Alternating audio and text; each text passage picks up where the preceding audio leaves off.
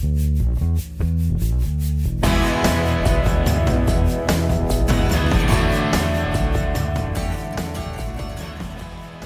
my name's Paul Ripley. I'm the producer of Steve Berry's Speed Shop.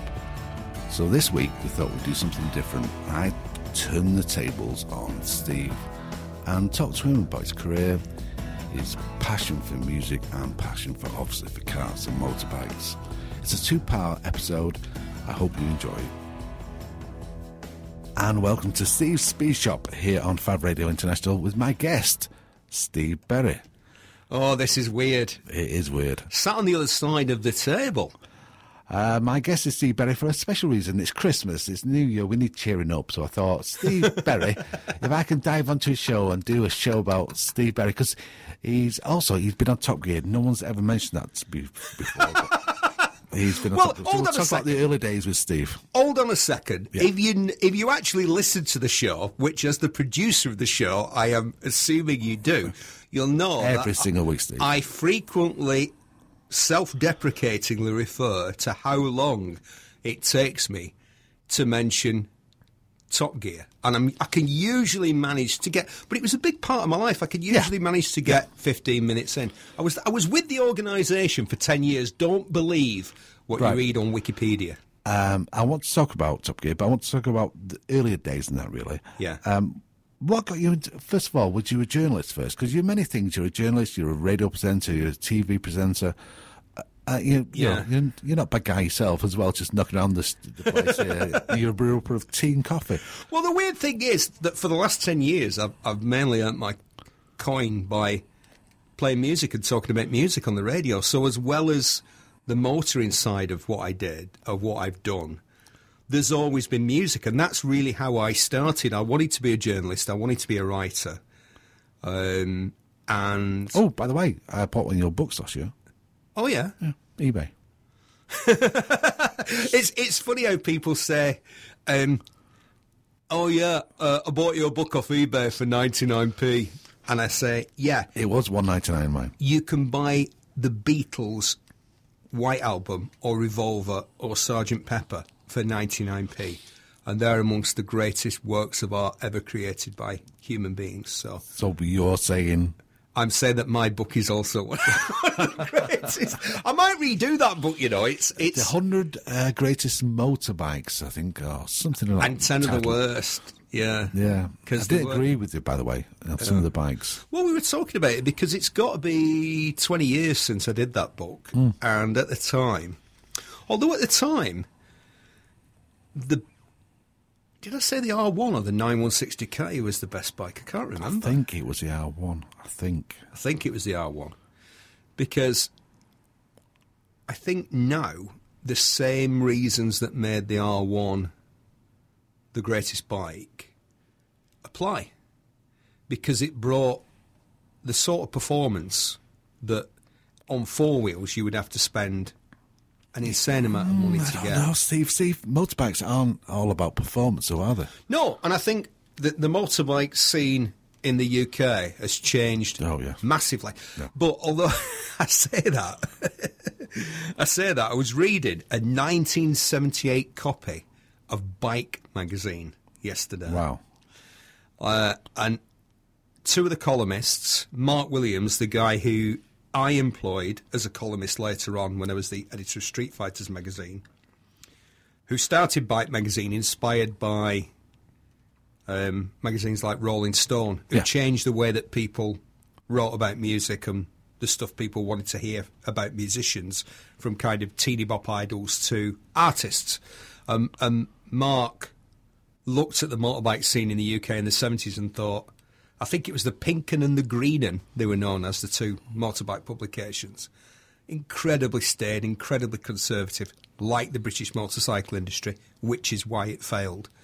And so Mark brought rock and roll to motorcycle journalism. And as a kid, I was massively impressed by it. Superbike quickly followed with a copycat format, tried to be more bike, tried to be a super version of Bike Magazine, Superbike.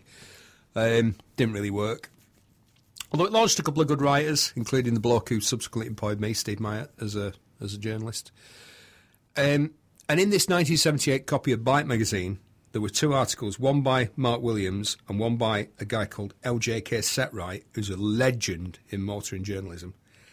And in the Mark Williams article, you've got to remember, March 1978, he was predicting the demise of motorbike magazines and motorcycle journalism because the magazines had started to rely on money, advertising money, from the bike manufacturers. Wow. And in March 78, he was saying, this means nobody's free to express an opinion.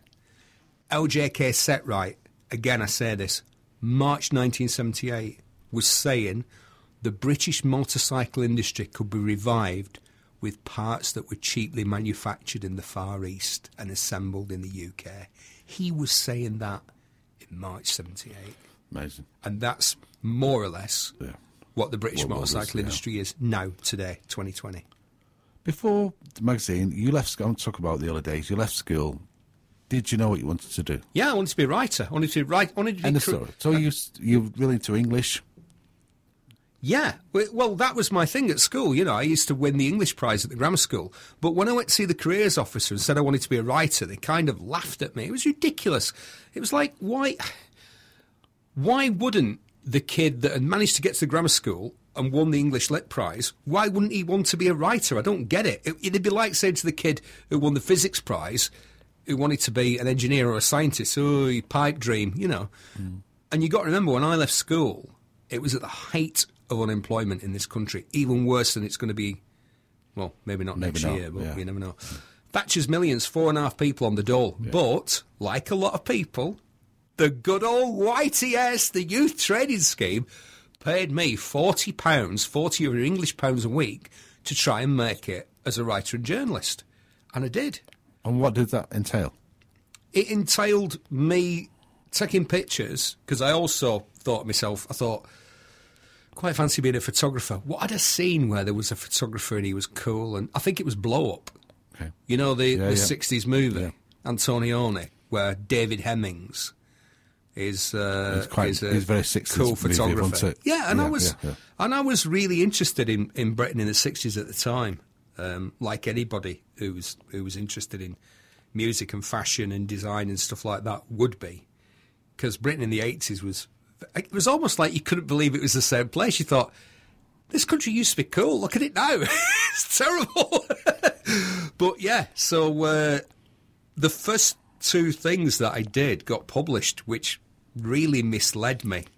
It, they So, so, shouldn't so have. bring you back today. So you've got forty pound a week Yeah, by the YTS, and you're writing about music and um, scooters, and which was sending it off to. magazines just that Just I liked. general. Yeah. So the first You pictures. can't email back in them days, so No, I just sent pictures. I went to um, I went to a Curtis Mayfield gig at the International on Plymouth Grove in Manchester, Yep. and I took some pictures. I took my camera. I had a good camera. I took some pictures. I sent them off to ID magazine, and they used them. Right. They used well, they used one big and one small. Yeah. And I got paid 150 pounds. Couldn't believe it. I wrote an article. I wrote a story, not an article. I wrote a short story about gang of like a sort of inspired by Quadrophenia about a gang of scooter boys from Manchester. And it got published and I got paid and I thought, wow, this is really easy. no. Uh, and so that encouraged me. Probably shouldn't have, but it did. And uh, off I went. that was went. it. So you got published. Your parents are happy. No, they wanted me to be no. journalist. They wanted me to be an accountant, which is crazy. I mean, have you ever met anyone less inclined or suited to the world of accountancy? My accountant's great, love the guy, Yeah. but he is not like me. It's not creative. Well, I suppose his creative world in that circle. Oh, he's but- quite creative, Yeah. but in a different way. Yeah, different way. Yeah. So you're there. Go on. What happened next? Step by step, we're going on Step by step, right? Well, um, many years of hard work. We uh, I worked um, for a magazine called Scooter Scene. There were two scooter magazines in the UK. Was, was you a mod as such? Yeah, of course. Yeah, I'm not.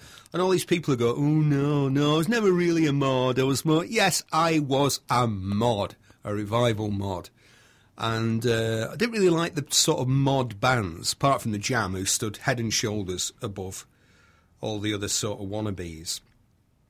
Um, but fortunately, Manchester being such a rich city with a, such a incredible musical heritage when it comes to stuff like that, um, you know, you could go to Butter Lane Antique Market and the guy would have original racks and racks of original 60s jukebox records uh, from sort of black American acts Yeah. that you'd never heard of, you'd Yeah. never heard of on the radio. Just buy loads of records, take them home. And, and then, of course, there was the whole Northern Soul thing, which had carried on and was an evolution from directly from mod. Yeah. You know, the, the, the Yeah. first t- use of the word Northern Soul was by a guy called Dave Godin in a magazine called Blues and Soul.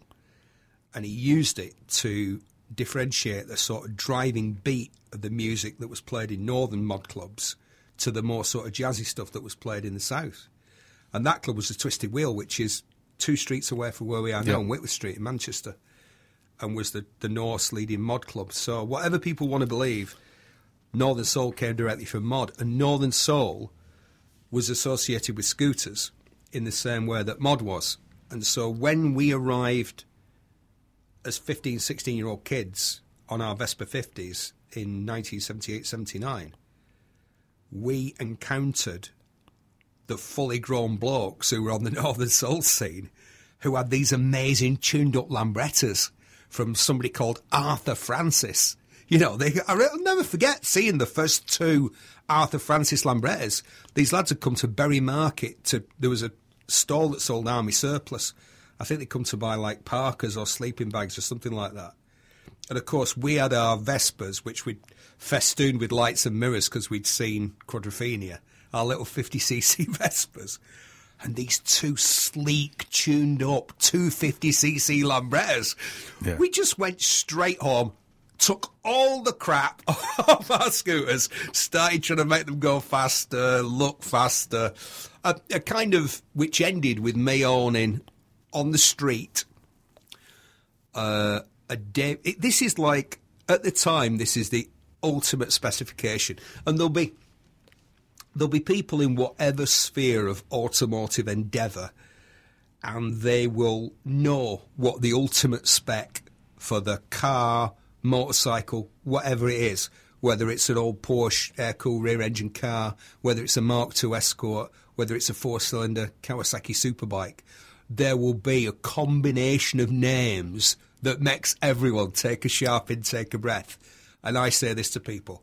On the street, I had an MSC Dave Webster Stage 6 230 running a 34 mil mag bodied Dell'Orto.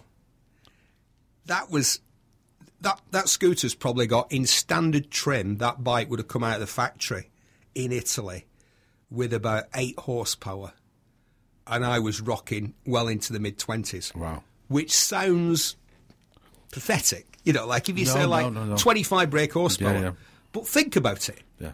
it's more than three times what the engine. And of course, if I got past the end of our street, I was normally doing well.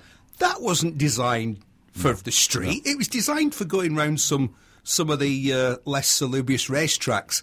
I, as a, as a journalist, I followed scooter racing, and when people talk about racing in the UK, they think of Brands Hatch, Silverstone, Donington, Oulton Park.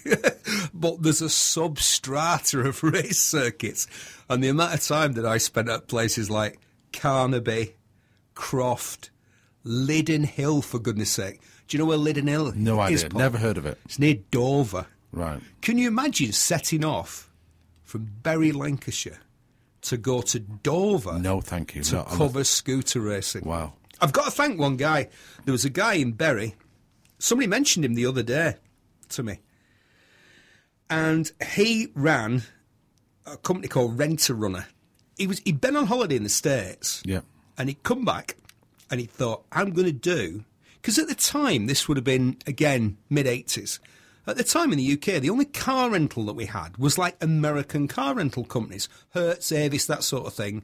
And it was brand new cars and it was for businessmen and it cost a fortune. Yeah. He went to the States on holiday to Florida and saw the rent a wreck concept.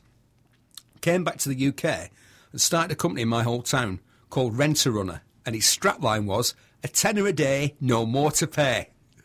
Boy, did I do some miles in his cars. He, he, he was, he knew when he saw me coming through the door, he kind of slumped a bit in his chair because he knew I was probably going to put four or five hundred miles on one of his cars in a weekend. But without him, I don't know if I could have done it. And and it was just sometimes it's just chance, isn't it, that that that, that leads to. Can I just go back a little bit? We we talk about scooters because um, when I left school, it was all like fizzes. Yeah. You know, FS1E, uh, Yamaha 50cc things out. Well, Yeah, in that- AP50, Yeah, the Malaguti Mon- Monte, Garelli Tiger. That's why I had, yeah. Gorilla Garelli Tiger? Gorilla Tiger Cross, yeah. Uh, and Gilera. Gilera also Yeah. had a, a 50cc. The Italian type thing. stuff, the Italian stuff was always But more fragile, but better looking than the Japanese absolutely stuff. better looking. Anyway, but even in our heads at that time, for some reason, for like 10 years earlier, there was this battle between like the mods and rockers, and it still continued into like late 70s, 80s. Mm. And I'm, I'm wondering what your thoughts are, are that, because you, I think of you and I think of rock music. Yeah.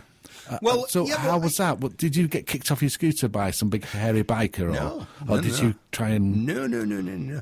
Uh, some of the some of the lads that we used to hang around with were off the Illick Estate in Whitefield, just north of Manchester, like Ian and Whitey, two of my best friends from back then. They were rough lads. Nobody was kicking. I, if you'd have kicked Ian off his scooter, I would have. Then heaven help you, hmm. because you know, even though we sort of looked presentable, we scrubbed up all right. I was relatively one of the posh kids. It was it, it, the mod thing was always not always. It started in the sixties as quite a middle class thing and a gay thing, if we're honest about it, as do most subcultures in the UK. But let's not go there today. Um, but the mod revival was was very working class, and and as I say, particularly in the north, where it was associated with Northern Soul, and there were scooter clubs like Burnley and Pendle, Bolton Roadrunners, York, who were still going from the 60s and still sort of looked like mods, except they wore flares. like mods with flares. yeah. Although the whole point of mod in the 60s was that it moved incredibly quickly. And something that was the height of fashion one week. I remember a guy from back in the day telling me that string vests were in for about two or three weeks. Yeah. Everyone had them because somebody worked out that you could see them under the UV lights in a disco. They, Right. They'd show underneath your shirt. Okay. So people thought it was like quite a groovy look. And, uh, and so they were, they were fashionable for about, like you said, for about two or three weeks, and then you wouldn't have been seen dead in one. The whole point about the mod thing originally was that it was fashion and it moved incredibly quickly. And what people tried to do in the late 70s and still try to do to this day is try and go, no, no, this is what mod is. And it's this specific thing, and there are boundaries and there are rules and all that sort of thing. You think, there are no boundaries, there are no rules. That was the whole point It's of very it. similar with punk, wasn't it? Very Yeah. similar. You know, Well, this is what look at- punk should look like. In reality, it was nothing like that. Exactly. And my favourite band, and we, we're going to talk about music, Yeah. are Led Zeppelin. I always call them the greatest band. They are the greatest band to me. And Robert Plant was the ace face in Wolverhampton in the mid 60s. He was the mod. He was the mod.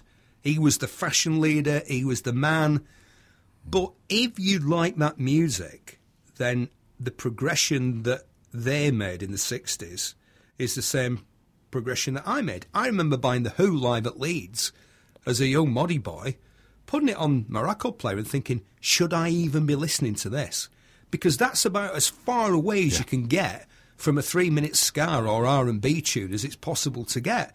And yet I thought, and I still think that Live at Leeds, even though it's actually Live at Hull mainly, that album, Fact Fans, mm. is the greatest live album ever recorded. So you kind of, I'll tell you a guilty secret. Me and my pal Gordon, who were total mods, looked at us, scooters, parkers, three button suits, jam shoes, the lot. We used to go back to his house and listen on his dad's brilliant stereo to Tomita Snowflakes Are Dancing and Jean Michel Jarre Equinox. Yeah, yeah, yeah. That was our guilty secret. we liked progressive rock because The Who introduced us to progressive rock, and we liked it. I was I was lost with the Who because when Mod's liking the Who because to me, obviously back in the day when they first started, there was there was something different and it could have been tied to the mod world, but later on, it's just a rock band, wasn't Well, to me, the answer to the question, which is the greatest band, the Stones or the Beatles, is the Who. I think they're better than both of them, but there you go. Right, see Barry. Eh, Journalist, he's 20 odd now. Uh, what happens next? Um, the company, the magazine I worked for, got bought out by a chap in Manchester called Steve Meyer, who's a big influence on my career. Um, and we moved from Somerset to Manchester, which was a great relief to me because you know I was commuting from Manchester down to the West Country, and all of a sudden, the office was seven or eight miles away instead of being like 150 miles away. And um, I quickly rose through the ranks, if you can call it that. It was quite a small company, but a sort of innovative company and a company that wasn't afraid to take risks. Yeah. Uh, there were basically three independent motoring publishing companies, motorcycle publishing companies at the time. Two fairly, two fairly big ones and one little one, us. So it could move quickly, it could do things, it could change, it could launch a new title, sometimes with great success, sometimes not. But I got a great experience. I worked across all the titles, um, custom motor, custom motorbikes, classic motorbikes, classic American cars, scooters, all sorts of stuff. You know, like I remember I was working on a scooter magazine, which I've been working on for about five years, and Steve, the boss, came downstairs and said, "You, you like Harleys, don't you?" I was like, sat there writing an article about a tuned up Lambretta for the millionth time. Yeah. I said, yeah, yeah. He said, uh, right, Monday, go to da- Harley Davidson UK in Daventry and pick up a Harley Davidson Fat Boy. I thought, right, okay, that was it. Just got moved to the Harley title. Uh, so, and my introduction was ride back because he said you can ride a motorbike, can't you? And the thing was, well, yeah, yeah, because I'd ridden motorbikes before I got into scooters. Got you. You know, so Yeah. I knew about how to, you know, Yeah. ride a motorbike. And of course, when you come from a scooter to a motorbike, all of a sudden it's like really easy to ride because those Italian scooters, Changing gears has suddenly changed. Yeah. especially especially when you get them to produce way more power than the designers ever intended, are really tricky to, to keep Yeah. going. I remember a few years ago, I thought I wanted another Lambretta, having been off them for 20 odd years. And I rode one and I thought, wow, I couldn't believe how. And I love them. I mean, to look at, to me, they're exquisite. A Lambretta SX200 or a Vespa GS 160, there's rarely been a better looking vehicle than either of them two. They just look fabulous. Awful to ride. Sorry, guys. Awful. I've got a modern scooter. I've got a modern Vespa, uh, a Rev and 125 LX, and uh, I've had an, a Aprilia scooters, Rev and for the last sort of 15 years with disc brakes and, you know, loads of power and headlights that Work. aren't like aren't like Yeah, a yeah. candle Yeah, flickering in a stiff breeze. You know, um, I think to look at great, but to ride no. So motorbikes relatively easy to ride because you know bigger wheels, better. They track straight, they turn better, more gl- ground clearance, all that sort of stuff. Thought, wow, here's a whole world of things with two wheels that actually don't want to throw you down the road So, as 10 minutes. as journalists, you was following obviously the the, the Lambrettas and the Italian uh, scooter scene. Yeah. But you, was you also following the Japanese scene yeah, It- and the English scene declining as well? Yeah, yeah, yeah. And and during whilst I was um, the editor of Scooter magazine, my favourite magazine and the one I look forward to coming out each month was Performance Bikes, Yeah. which is the biggest selling motorcycle magazine in the UK. Now, sadly gone. To my amazement, you know, if you just said to me in twenty years' time. If you said to me, here's the latest copy of PB, in 20 years' time this magazine won't exist, I would have been like, don't be ridiculous. You know, I loved it because it was it was rock and roll motorcycle journalism. They used to do crazy stuff, and they used to, and it was funny. You know, they kind of sent up the whole thing because the whole thing about performance bikes and um, and, and fast street bikes is that there's only two places that you end up: hospital and jail. Y- you'll find that out. And, and if you think you're clever and you can avoid both of those, well, good luck to you, my friend because I remember there, was the, there were these guys who used to say to me back in the day, They used to say to me, "Why don't you come out with us on Sundays, Steve? We all go off into Wales or up to North Yorkshire, you know, Bala, Devil's Bridge, all that sort of stuff." I was like, hmm, "Yeah, okay, I think I'm busy," sort of thing. You know, the wife, all that sort of thing. I remember so they well. got in so Yeah, much yeah, yeah. trouble. I remember they so got well. in so much trouble. You know, both with people crashing Yeah. and either being horrifically injured or killed. Right, here's the thing. Or people losing their driving license. And one guy lost his driving license and as a consequence lost his house, lost his business, Yeah. his wife left him. And you think, right, okay, well, if you think you're hardcore, how hardcore are you? Are you willing to, for a bit of fun on a Sunday, why not just go racing? Just go racing. Buy a cheap race bike, go to Three Sisters, go to Lydden Hill, Carnaby, Darley Moor, go to those places and race. And and this is terrible. I, I feel like the old sort of rock star telling people not to take drugs. I mean, done loads myself. I've been banned for speeding. I've been pulled for crazy speeds back in the day. And now I've got an old Triumph Bonneville and I like riding round on it and it looks pretty and it's got wire wheels and about 85 brake horsepower and that's plenty for me. Thank you very much. I remember being a kid riding bikes around, and I re- I remember exactly what I know exactly what you talked about. We, the weekend thing, weekend warriors, I called them at times. You used to get their ridiculously fast at the time motorbikes and blast everywhere, and you used to see BMW riders. I think they were the boring ones, and now they, they but they survived. They didn't. I'll tell you. I'll give you. I'll give you an example. So we're doing a we're doing a piece about the Honda Fireblade, which is one of the, the greatest motorcycles, the original Fireblade. By the way, if you can find a year one Fireblade, although the second gen was was the one for me, the second gen's the one. But if you can find a year one Fireblade and it's not been messed with, buy it, buy it, right? Because they are going to go through the roof in, in terms of price. Good luck finding one that hasn't been messed with. Good luck. But because Rebuilt, so, so up. many of them were smashed up or hugely modified. If it's been, if it's kind of just got different bars, different different pipe on it, different, it's got a power commander, it's got a seat conversion. You can put it back, put it back to standard, but buy one because it is that to me that year one blade is the definition of a classic bike. Classic bikes aren't just old bikes; it's classic. Yeah. It defined an era in motorcycling. Yeah.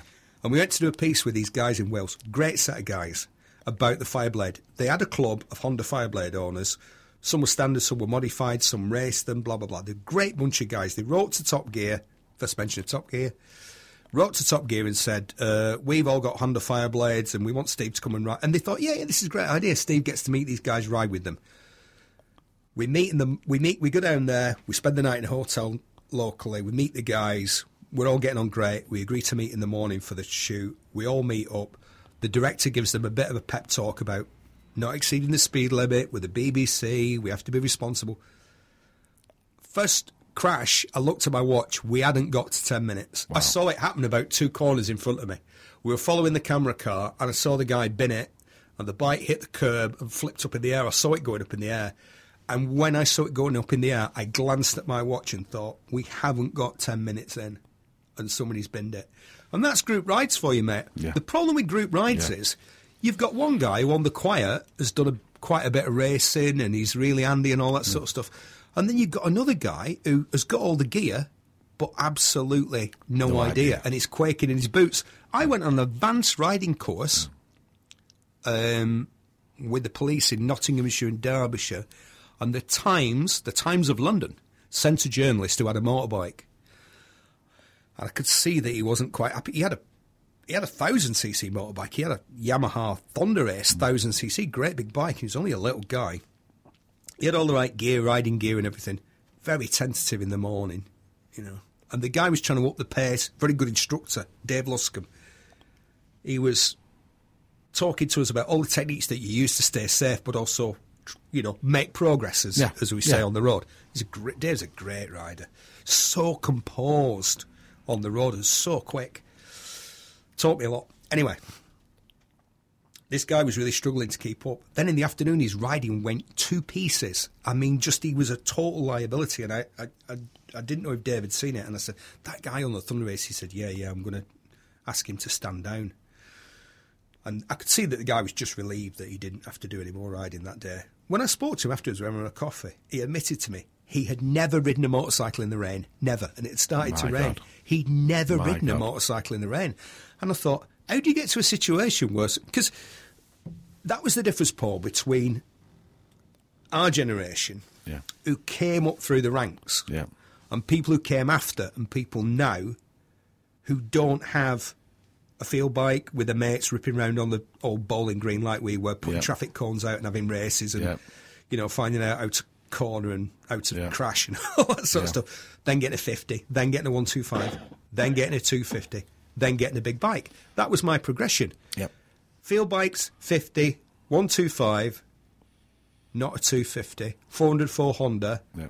and then big bikes. Yeah, same. Right. So, yeah. Now it's go and do a crash course. I wish they wouldn't call it that. go and do a crash course, buy a super bike. Right, I want to, I, I agree with every single word said by, by the way, Well, which is uh, a, an unusual statement by me. But however, um, you mentioned Top Gear, so let's talk about Top Gear. Uh, do we have to? Yes. For once, you should be. Um, so, how did it happen? How old was you? Chance. I was 25. Yeah. Which is really young for, for. I was easily the youngest presenter. Uh, and when you think about it, they've not really gone with anyone. You seen it advertised somewhere? No, no, no, chance. I, like I say, we, we were working out of offices in South Manchester in a quite nice leafy part, Hale uh, part of Manchester, and um, there was a newsagent's shop at the top of the village, and I was the only person who commuted in from the north. Everyone came from Cheshire, lived in the Cheshire part, or sort of Oldham or whatever. Anyway, I was I came in directly on that road. Yeah. So I was the one who went past the newsagent. So it was my job to stop and get a pint of milk for our cups of tea. Yeah, yeah. Because you know you can't. We're British and we can't function mm. without endless cups of tea. So I used to go to the newsagent, and you know me, I'm a chatty guy. I'd talk to the, the run by two ladies, twins. Never knew which was which because they were twins and they had the same haircut, wore the same clothes. So we'd always have a joke about that. And I met a guy in there um, and spoke to him. And once he was on a BMW, a very conservative, upright BMW with a great big screen and crow's Krauser panniers on the side and all Yeah. that, set up for touring, called Dennis. So I go in one day, he starts talking to me, and he said, uh, as I was leaving, I went, right, okay, I'm off. And I said, uh, he said, hold on. And he came after me, he said, you do know who I am, don't you? And I said, yeah, you're Dennis, you've got a BMW. He said, I'm one of the producers of Top Gear. I said, great, like that. And just, I was like, went outside, and he followed me outside, and he said, I think you might be all right on the programme. And I went, oh, right. Well, what shall I do? He said, come down and come down to Birmingham and we'll, we'll give you a screen test. So I'm right, when? A couple of weeks. It was very informal. Can I just dive in there? Because it's this, this thought came to me then. How big a deal, how big a show was Top Gear at the time? Quite a big deal. Um, not as big as it subsequently became, obviously, but it was still easily the biggest show on BBC So Two. you knew it well, you knew ex- obviously because you're in the biking well, no, I didn't watch it. Right, okay. because it was really at the time. I think one of the reasons that they wanted to bring people like me on, they'd already got Jeremy. Jeremy was already there. Clarkson Yeah. was already there. The reason they wanted me, much younger than everybody else, was because they wanted to get away from the kind of. It was very old school BBC. It was a consumer show. You know, um, Chris Goffey or Frank Page or Michelle Newman would do a long article about road safety or child seats, which was the best child seat or which was the best roof rack you could honestly you Yeah. could buy for your car.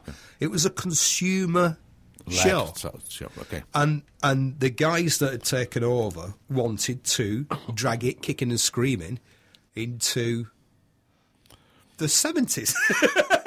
well, no, they, they the wanted to update, and they, yeah. so uh, I went down there. I screen tested with two established. The, the funny thing was, I got down No, there. no, no, stop, stop, stop, stop. Oh, right. right. you're there. Okay. You, you get the call to do it. How did you feel? Was it a, a big thing? Was it no. you excited? No, was no, you? no. Because I, I, I just thought, well, this isn't going to happen. And at the time, I was the editor of a motorbike magazine. I was 25, and, and, and I could ring up any of the motorcycle manufacturers, get them to send me a bike. I was getting paid to do that. I was getting at the weekends. I'd go to events, get hammered, take pictures, you know, Yeah. misbehave, get paid for that.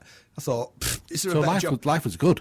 There's a better job than that. Not really. You know, so I wasn't that bothered about being on Top Gear. I was, I was, I'd actually been in a couple of films and that was kind of ticking away in the background because my daughter was a child model and uh, with Nigel Martin Smith, the guy Yeah, who invented the band Take That here in Manchester, Boss, Boss Agency.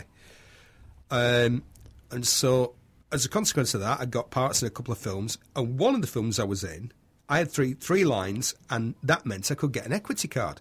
So I thought, right, okay, well, I might end up being an actor. That might be the direction I go in. I can get an equity card.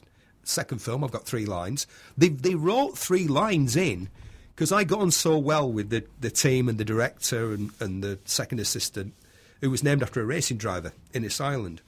And so we got on because I was into bikes, cars, all that sort of stuff.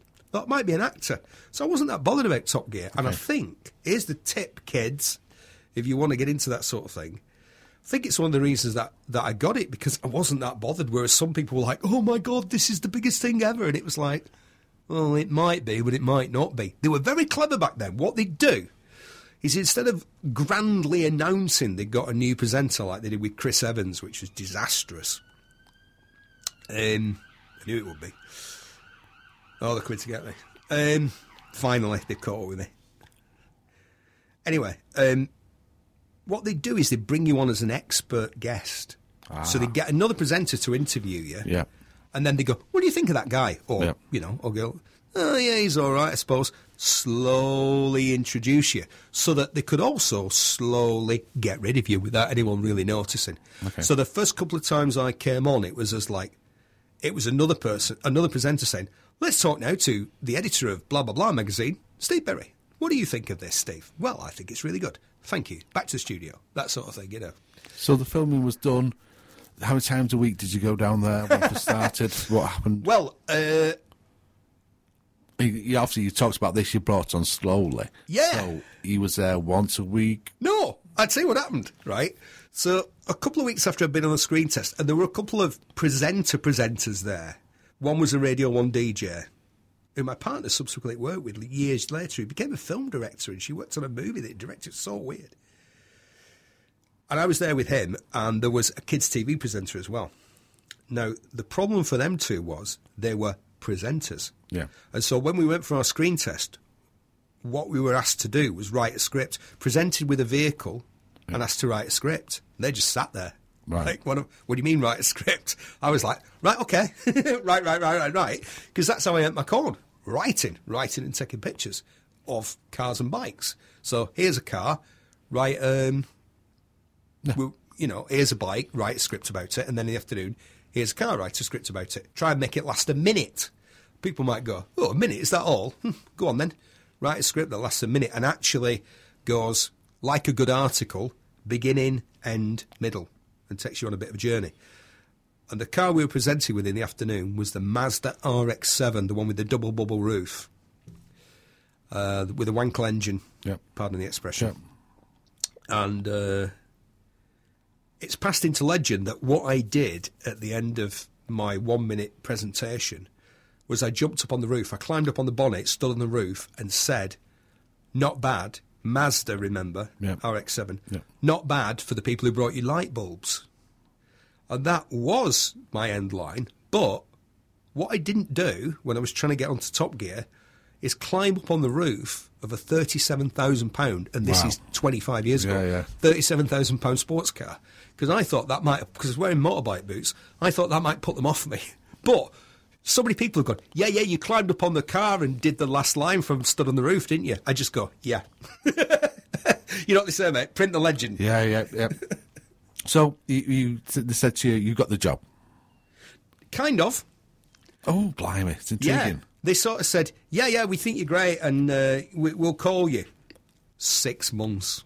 Six months. Yeah, I told my mates as well. Wow. Hey, I'm going to be on Top Gear. Great. I've been down for a screen testing. They said they like me, so they're going to put you on the show. Fantastic. So it gets like. So you went back to work. Yeah, yeah. Went back to work, which was very demanding, Yeah. but enjoyable. Yeah. So I'm working away. You're telling people all around you. Yeah, and here's the thing: every couple of weeks they call me. Hi, Steve. It's uh, it's Jon from Top Gear, Jon Bentley, who's been a guest on Yeah, Speed yeah. Show. Hi, Steve. Hello, Steve. It's Bentley here. Yeah. People know him from Gadget Show, the Yeah. posh guy with the Yeah. White hair, yeah. the white hair. Yeah, white now. Yeah. Hello. How are you? What are you up to? Oh, how interesting. Right, speak soon. Bye. Click. He was gaslighting me. That's what he was doing. gaslighting me. Except nobody knew what it was then. Yeah, he was gaslighting me. So I'd go in the local bikers pub, uh, the Horse and Jockey in Bury. Yeah. Great pub, gone now. What a shame. People would say, So, uh, still going to be on the old Top Gear, are we, Steve? I go, uh, yeah, yeah. like this. I thought, anyway, I rang him up, right? So I rang him, I rang him. Six months, I rang him and said, when am I going to be on? And he said, uh, is Monday okay? I went, yeah, okay. Uh, wh- wh- where should we shoot it? I said, new BMW. Bike. I said, Bolton. So he said, all right, we'll send, uh, we'll be in touch. Okay. And four days later, I'm there with a BMW, new BMW, 1100, doing a piece. But six months, you know, but ringing me up every couple of weeks just to, like you're simmering a pan of milk, you know, Yeah, like just yeah. making sure you've got the little, you've got a little bit of gas on, but you're trying not to let it come over the top. I, remember you being on uh, so well because obviously I was into bikes, I had a bike, and, obviously- and the only thing you could watch on TV at the time That was it. was you. Just that. you. Yeah, yeah. And you're waiting. You wait. I was bored by the cars. I wanted to get to your bit about the bikes. Yeah, yeah. Well, I don't know. I watch it now and it's embarrassing. It's so stilted. But you didn't see that at the time though, because obviously things move on, don't they? Yeah. So- well, uh, even yeah, e- even sort of. If you watch it back then, from the There's always conflict as well between you and Clarkson. I well, in the early nineties, it's hilarious. See, two things. Jeremy Clarkson wearing a tie with a leather jacket. I'll tell you who he looked like. I think he looked like B.A. Robertson was Oh, yeah, style yeah, yeah, yeah. icon. The bang bang guy. Because he had a bit of a mullet, Clarkson. Yep. And he'd, he'd sort of, he'd rock a leather jacket, motorbike jacket. Although, I don't know, he's, I think he's ridden a motorbike a couple of times, whatever. And a tie, like a sort of, like he was in the cars, you know, like he was in one of those American new wave bands. And the the funny thing is, his speaking voice, the, the mine hasn't changed. You, you go by, I speak the same then as I do Yeah. now. Clarkson's voice has changed as much as the Queen's. If you listen to old broadcasts, the old Christmas broadcast by the Queen, she's at such a pitch that if she went any higher, only dogs would be able to hear it. She's like, "Hello, mate, members of the Empire and the Commonwealth." Like she's ramped that back right down. And Clarkson's speaking voice, presenting voice back in the day was hilarious. Just go back like old Top Gear.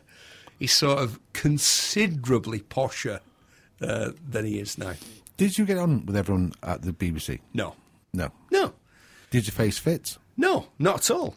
And and there was So you was always the, uh, the black sheep, the the outsider yeah, of course. during your time there. Yeah, yeah, yeah, yeah. They went to and and it, when I started on the show, they got piles of letters from people like apoplectic with rage that someone who spoke with a regional accent was allowed to appear on BBC Two, which was like you know the posh. When there were three, three or four TV stations, TV channels rather. BBC Two was the posh one, wasn't it? It Yeah. was the one that people would watch to to seem clever. Yeah. Oh no, no, we don't watch. Uh, you know, whatever game show or soap opera was on ITV. We were watching a documentary on BBC Two, and then we watched Top Gear. You know, and then all of a sudden there was me with a regional accent. It was like they didn't go, "Oh, he's got a regional accent." They didn't go, "Oh, he's worked on loads of motorbike magazines and he's ridden." Oh, by then, God knows how many bikes. I mean, I remember one day I worked on Which Bike, the consumer magazine which we had. And on a single day, I rode 24 motorcycles in a day for the photo- for the photo- just up and down miles and miles to get pictures of all these bikes, switching from one to another, everything from like a 50 up to like a giant touring bike. So they didn't go, oh yeah, he's obviously ridden a lot of bikes. It was, oh my God, he's got a regional accent. Yeah, it's yeah. the end of the world. But doors must have opened for you though, because you was on such a big show uh, around you. I mean, I'm not talking about opening supermarkets, but I mean, Oh, I did that. Yeah. yeah, yeah. But it does so additional earnings, I presume. uh, and I don't know. I Yeah, mean, well, that's where the real money was. Was you all paid? Not really. No, because and, and there was a reason because we were on. I found out that we were on the same money as the Open University people in the middle of the night who who were when you came Yeah, in from yeah. the pub Yeah, back yeah, in the yeah, day, and you turned the telly on. There was a bloke with a tweed jacket with leather elbow patches and a beard not unlike the one that I'm rocking at the moment Yeah. because I need to see a barber. Going, the indices of X over Y is the equal. You know, there was a guy doing that. Yep. They were on the same pay grade as we were because we were a factual consumer show. We weren't considered to earn money. You had to be in the entertainment world, and we were not considered. I'll give you an example of how we were not considered to be in the entertainment world. One of the presenters got offered a panto gig Yeah. right? Which for a lot of people in the entertainment industry in the UK, not this year, but most years, is a real big paying gig. And they said, "Oh no, no, no, we couldn't, we couldn't." They said, he said to me, they said they won't let me do it because they said, they said um, it's not, it's not what they want presenters of Top Gear to be doing. I'll give you an example of mine. They wouldn't let me be on through the keyhole. Do you remember that? Yeah, yeah. David, who would live in a house like this? Yeah. Let's look. They wouldn't let me do that because I, I said to them, "Oh, through the keyhole have, have approached me and they want me to be on that show. People, they want to come round my house and they wanted to put like clues, like Yeah. a motorbike, Yeah. petrol tank or whatever, you know, and." Lloyd Grossman going, Yeah. oh, what's Yeah, this, David? David Frost back in the studio. I thought, wow, I've made it. I'm going to be on through the keyhole. They went, no, no, no, no too frivolous. But they were kind of right in a way because at the time we would do things about, you know, we'd do a review every year of Euro NCAP safety and all that sort of stuff. We had to present serious stuff. I've been on the nine o'clock news on BBC. I've been on the Today programme a few times on Radio 4 talking about serious stuff to do with motoring. So Well, I can kind of see, I can kind of see. But of course, now that it's all right, Paddy. Hey, oh, oh, hello, Freddie. Have you got a Lamborghini? It, that's all completely gone. I mean, just gone. I mean, the show is transformed beyond yeah, completely all show, recognition. completely. But I want to talk about back in the day uh, and fame, really. Fame? How did fame affect you? It, must, it must affect you in some way. No, because I stayed in Bury. I thought I thought about moving But to when you went back to that pub, the horse and jockey, Yeah. and the people weren't laughing then. uh, When's it going to be on Top Gear? Well, Yeah, yeah. When Top I was Gear. on, it was different. Yeah. Oh, all people would just take the Mickey. You know, they're just like, And, uh, and uh, how would, how do you think you changed because of it? Because you would have done. uh, right. You, you, you say to me that you know it's an accent and, and also, but you Yeah. yourself, anybody would change because if that success, it's a different world, isn't it? Slightly. Yeah. Yeah. So and you, you- and know, you- some people go like you know big headed type Yeah. attitude to things, uh, and other things beneath them. How did you change? Right, I rem- I remember going to because of course what I what I realised quickly was that the motorcycle world in the UK was limited, and that if I stuck with motorcycles, then I'd be limited in, in what I get offered and what I could do, and and I always had an interest in cars. In my in my upbringing, there is never really that much differentiation between bikes and cars. They were machines, and, and tractors were machines, farm machinery, because my father's family were farmers. My mother's family, my grandfather was a, a cop, and uh, he was um, very interesting cars. He'd ridden motorbikes as a younger man. He had Jags, Triumphs. He had a Vitesse, a 2,500 PI, a Mark II Jag. But machines, motorbikes, scooters, cars, there wasn't that Yeah. divide. Yeah. So I'd always been interested in cars, and I translated that interest um, that I'd had into starting to do car stuff on the show, which Mr. Clarkson didn't like at all. you know, as long as I was kind of kept in my little bike ghetto, my little two wheel ghetto, that was Yeah. okay. But they brought in a director, a Fijian guy called Vino. Can I just stop you there though? You've sort of veered away in many ways from Yeah. the question Fame. about how it affected you personally. Oh, um, Right, okay. Right, people just stare at and point at you in the supermarket for whatever. you Yeah. know, and that hadn't happened before. Yeah, yeah, yeah. So, and people would what did you talk feel to me. like? You people would about that? talk to me like they knew me. They Okay. would they would just start conversations.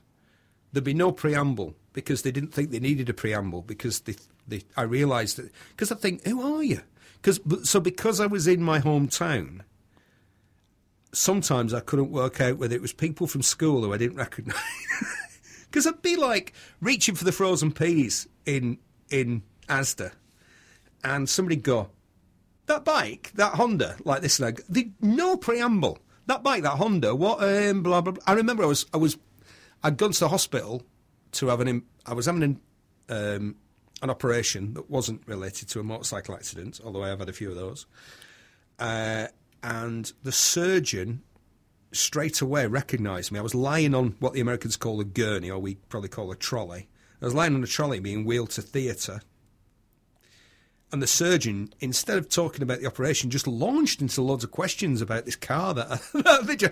So, uh, what do you think of what, what about the Honda? so I was like, what? you know, you just realise that people start to think that they know you. So So did you become more protective?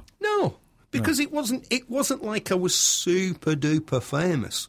You know, I'm from Bury, Bury, Lancashire, and so was Victoria Wood, the comedian and, and writer. If you go to Bury, there's a statue of Victoria Wood. Here's the thing: that woman had no love for the town. As soon as she could get out, she got out, and she never came back. You find a picture of her past childhood in the town of Bury. You'll find a statue of her. You won't find a photograph of her. I heard her being talked about on Radio 4 a few weeks ago, and this is a direct quote from her. Bury didn't have much. Pause. Oh, an abattoir. That's not somebody with love for the town. I had a choice. I could have gone to London. I could have gone, you know, mm. and tried to make more of a media career there. But I was married, young family. I thought, no, I want to bring my kids up here where I was brought up. My kids were born in the hospital I was born in, went to the primary school that I went to, you know, lived in the town and were brought up in the town that I was. And that was, looking back, probably not a good idea. We should have gone to London. but I went to London too late. I went to London when my kids had grown up. Um, So you thought, you know, you're looking back now, you moved to London, more opportunities would have arose. Yeah, yeah, because if you decide you're going to make a career in the media, you've got to move to where the media is. You know, it's like if you're in the movie business, you don't live in Poughkeepsie, Idaho. You live in California or New York. You know, you know if you're in that, or as my missus is, you know, she's in the. We, we talk about all the time on the show because you know we met through our interest in motorcycles and cars and all that sort of stuff, and and in many ways she's the ideal partner for me, not because she keeps me in line, but because her interest in cars and bikes and motoring culture is almost equal to mine. So, you know, we're, we're sort of perfectly matched. But um, she's in Vancouver, which is, is where, you know, where the Canadian movie industry is and where, where she works. So you move to where your work is, I think. And I, I foolishly stayed in, in Bury Lancs, you know, going shopping on the market. But, all right, people, hey, wanker, all that sort Yeah, of yeah, people yeah, shouting at me in the street.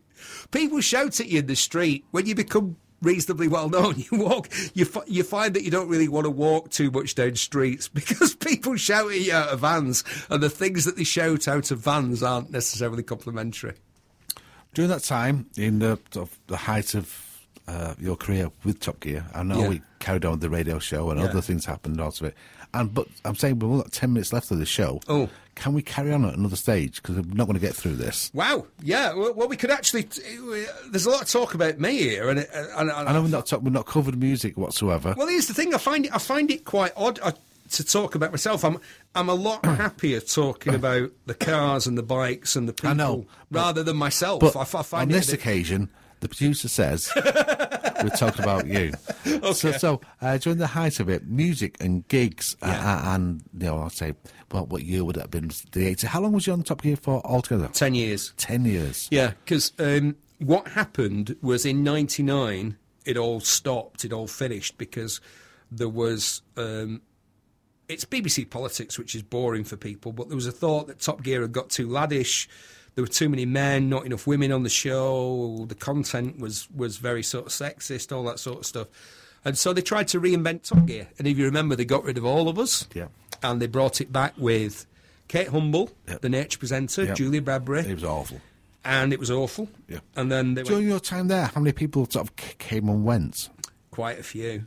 Quite a few. And, and quite a few right uh, motoring journalists who I admired who just didn't make the transition from the written word to the presented word on TV. It's why I didn't think Chris Evans would have worked on Top Gear. You know, I got asked a lot about that. My phone rang. I remember at the time, yeah. Yeah, I- and, uh, Huge news. people asking me about, and I, I, I- felt mean. I mean, Chris got his start literally just down the road Yeah, from where we are at Piccadilly Radio, Yeah, a few doors down Yeah, from where we are, and he's great at that kind of boy next door, nice guy, zoo format radio. He's genius at that. But I didn't think it'd work on Top Gear, and it didn't. It just So other people went through the hands. I mean, was you always fearing that you'd get kicked out of the show? Was yeah, it- was that all the generally time. Oh yeah, completely. I know a certain radio presenter who's always felt like that as well. You know him well. Uh, he's every year uh, when contracts come up, he's always Yeah. scared of losing his job. Yeah, yeah, yeah. And you can't work that way. Can you? Yeah, because I, I thought I thought you can't live like that. No. You can't you can't constantly be thinking, "Oh, what if this happens? What if that happens?" So I just said yes to almost everything that I got offered. So I ended up doing a consumer show for ITV. I did a show called Men's Zone. yeah, that sounds very, Men's Zone on BBC. late night TV. No, it was Saturday morning. It was kind of in that. It was in that Tim Lovejoy World, yeah, slot yeah. Yeah. of Saturday morning, James Martin Saturday morning telly, and it was me and another Mancunian, um, Tim Grundy. Oh yeah, Uh, again, who got did Tim get started at Piccadilly as well? Piccadilly. Radio, just down the road from where we are talking now. And we did this show, and it was a clip show, and they built us a man den with a jukebox and car hubcaps on the wall, and the two of us would be. It was like something off the Fast Show. The two of us would be sat there in these car adapted car seats, like they used on Top Gear. This is before they did it on Top Gear. Old car seats turned into chairs and um, I know they're a chair, they're a seat, they're a chair, whatever, turned into furniture, and um, saying, "Yeah, um, introducing clips basically of Rallycross and like all sorts of all sorts of crazy stuff that the BBC had." Like I said, I did I did a a, a consumer show for ITV with Judy Finnegan. From Richard and Judy, me and her were the presenters of this consumer show. Only lasted one series. Wasn't very good. but the reason I did stuff is because there'll come a day when people don't aren't asking me to do stuff every two minutes because that happens to everybody. and you know, as a young lad moving into that world, you say you were the youngest person to do the show. Yeah. Did you know that already? I mean, as you moved in there, did you think that I may get sacked next week? Yeah, of course I did. Simple as that.